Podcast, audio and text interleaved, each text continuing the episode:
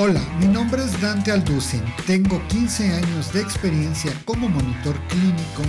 Fui nombrado Top 100 Visionaries in Education por el Global Forum of Education and Learning en los Estados Unidos y soy el fundador de Blast Academy, la escuela creadora del exitoso programa de formación de monitores clínicos de élite Monitoring Year One. Te invito a que conozcas todos nuestros programas de formación en blastacademy.net y te prepares para un episodio más de Investigación Clínica 101, el único podcast que te enseña consejos cool para nuevos monitores clínicos, assistants y demás fauna nativa. Woman Kaishila, que en chino significa empezamos. Bienvenido a este episodio del podcast. Hoy quiero contarte muy brevemente sobre la primera vez que apliqué en la vida, así, ever, para un puesto en investigación clínica. La verdad es de que no tenía la más remota idea de qué se trataba, no sabía que esto existía, no sabía absolutamente nada de nada. Y había algo interesante y curioso en, en, en esta aplicación que hice, porque la persona de recursos humanos me dijo, que yo tenía que eh, tener un buen nivel de inglés, porque iba a platicar con investigadores y que había que hacer cosas de eh, estudios clínicos y protocolos de investigación, cosas así. Y yo dije, bueno, es que esto está increíble.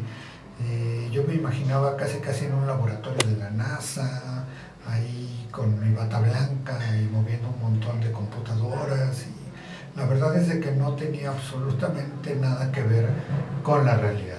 Y si tú vas terminando la escuela o si estás en un posgrado y siempre has estado en la academia y estás interesado en tener una carrera en investigación clínica, sobre todo de monitor clínico, tienes que saber que eh, esta parte, aunque sí estamos metidos eh, haciendo ensayos clínicos, llevando estos estudios de investigación, la verdad es que estamos más cerca de un oficinista que de un científico.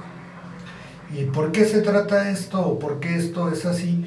Porque eh, realmente todas estas industrias que se dedican a hacer investigación clínica ya tienen procesos muy estandarizados y es una de las eh, áreas más reguladas de lo que es la industria farmacéutica, todo lo que es investigación clínica. Al ser tan regulado se requieren muchos procedimientos, muchos procesos, muchísimos formatos y por lo tanto estos son pasos que ya están secuenciados, que ya están estandarizados, que están hechos bajo procesos. Por lo tanto, lo que tú vas a hacer en esta industria es seguir procesos. Muchas veces eh, tengo alumnos que me dicen, bueno, yo lo que puedo aportar es que soy muy bueno para estadística, o soy muy bueno para diseñar protocolos de investigación, y la verdad es que no es el caso. Tú no vas a diseñar aquí protocolos, no vas a hacer análisis estadísticos, no vas a hacer absolutamente nada de eso. Vas a seguir procesos. No quiere decir que sea un em, trabajo simplemente de seguir procesos como burócrata del gobierno realmente, al menos para la cuestión de monitor clínico, vas a tener que usar mucho tu sentido común, tus habilidades interpersonales, vas a tener que eh, hacer un montón de cosas aparte de los procesos. Sin embargo, lo que es llenar formatos, lo que es seguir estos procesos, sí lo vas a tener que hacer. Es muy burocrático por esa parte y hasta la idea. A mí una vez me dijeron en una gran empresa que estaba muy bien mi grado en ciencias, pero que al final del día iba a ser una secretaria bien pagada. En ese momento como asistente clínico iba a sacar copias, iba a llenar trackers de Excel, iba a estar en oficina. Y si me preguntaron justamente que si eso estaba bien para mí, yo dije que sí, yo que encantado. Y, y es alguna pregunta que vale la pena que te hagas.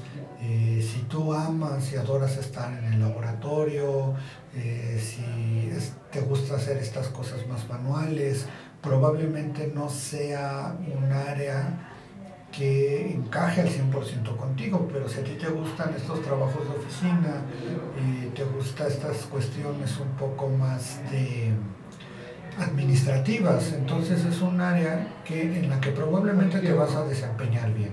Y es muy importante que lo sepas para que no entres a esta industria con eh, ideas que no se ajustan a la realidad.